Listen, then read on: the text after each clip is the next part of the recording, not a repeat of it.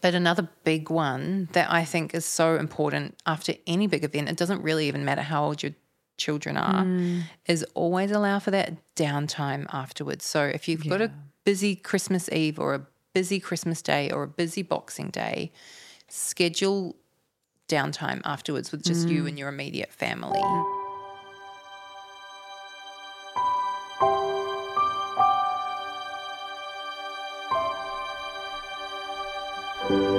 Hi, everyone. Welcome back to No Place Like Homb. Merry Christmas. Merry Christmas, everyone. Um, Jess, you had Jude? Louis. Louis around Christmas time. I did. When exactly? the 10th of December, Oof. two weeks before Christmas. Yeah. How was that in the spirit of Christmas and all things chaos? Every family's different.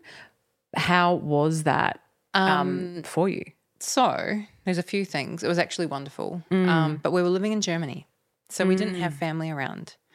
So, as you know, and, and if anyone's listened to my postpartum story, they'll know I had home birth.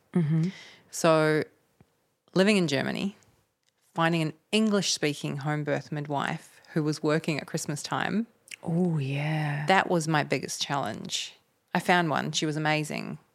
Um, but, you know, Christmas Day was easy peasy compared to that. Um, so, you know, I mean, I actually always hated Christmas until I lived in Germany. It never really made sense to me. This whole, you know, there's always drama and we're painting our trees with fucking fake snow in the middle of summer and we've got snowman decorations and all these Christmas lights.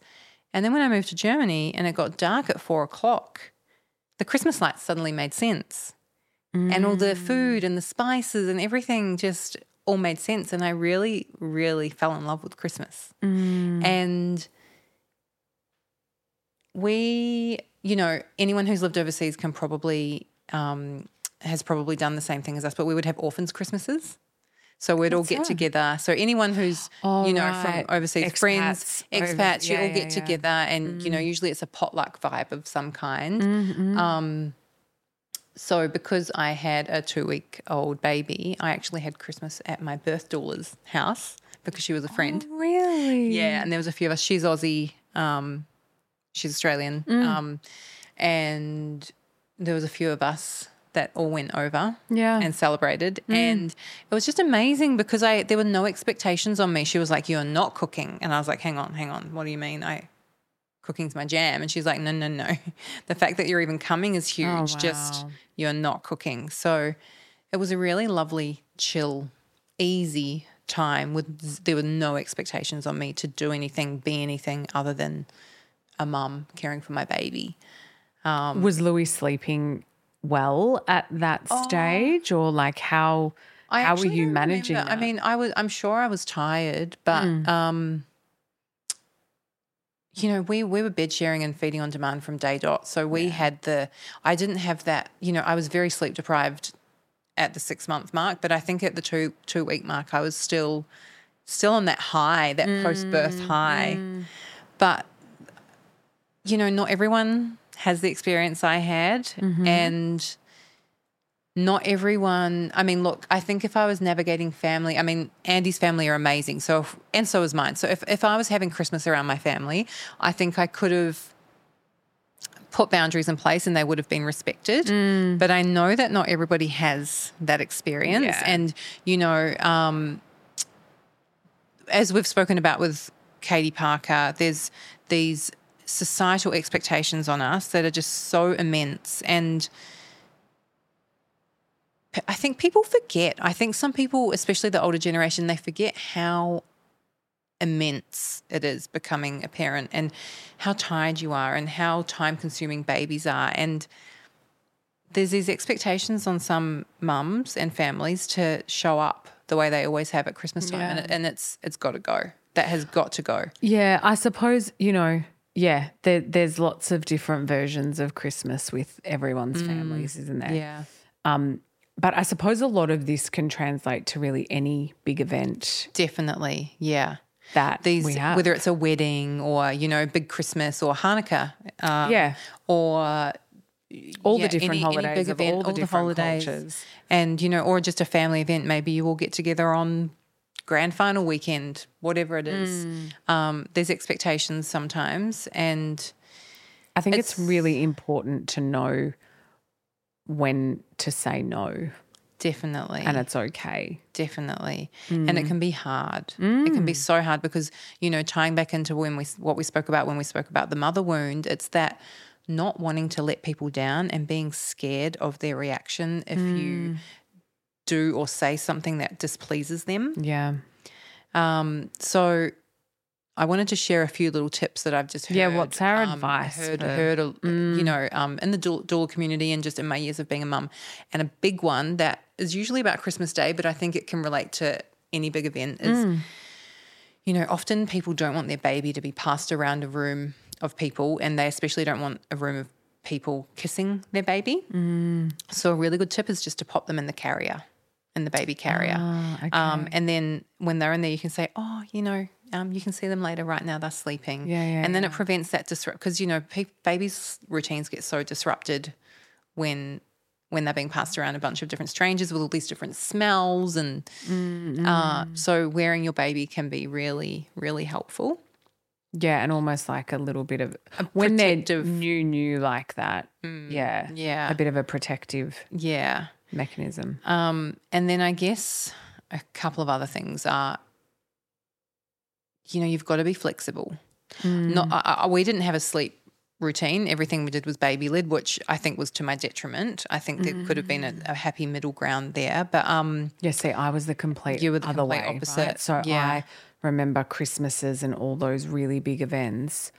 I was just like, so stressed. no, no, no, I've got to go and put her down, or Yeah. you know, like, no, no, please, I'm just going to stay in the room Mm-hmm. while she sleeps. And I act, I actually found myself wanting to hide away Yeah, from those Mm-hmm. big events as well.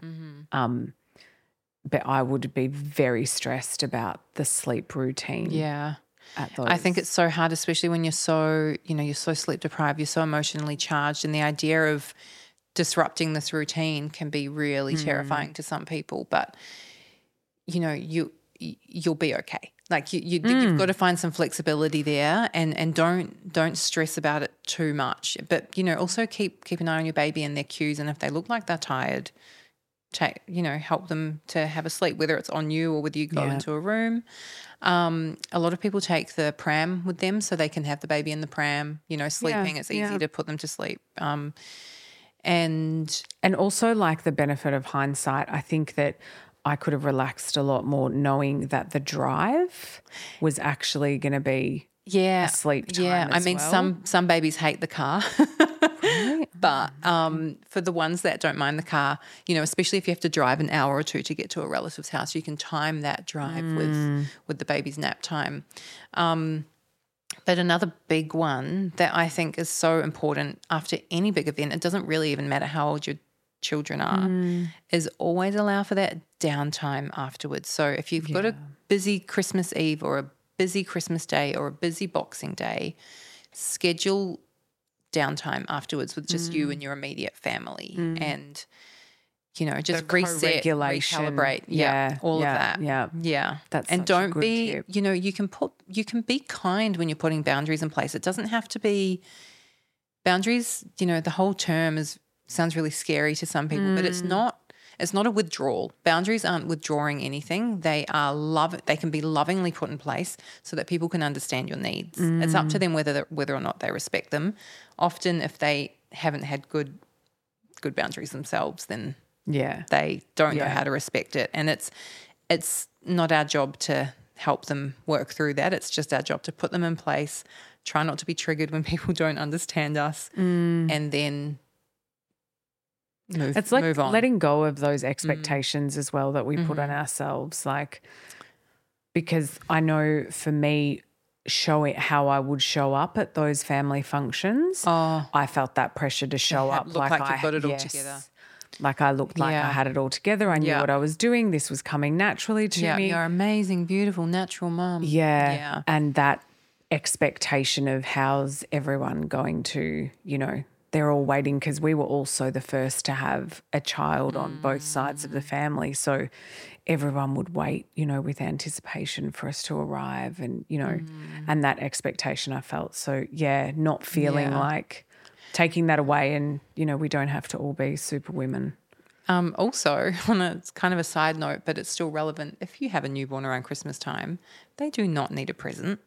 They don't know what Christmas is. Like, take that pressure off. Mm. We didn't even have a tree when Louis was born. We, we didn't need one. Even when he was one, no he still idea. didn't really know what Christmas was. He was Yeah. happy playing with a box. You know, at that age, they, they love the paper and the boxes. They don't care about toys when they're that little. Yes.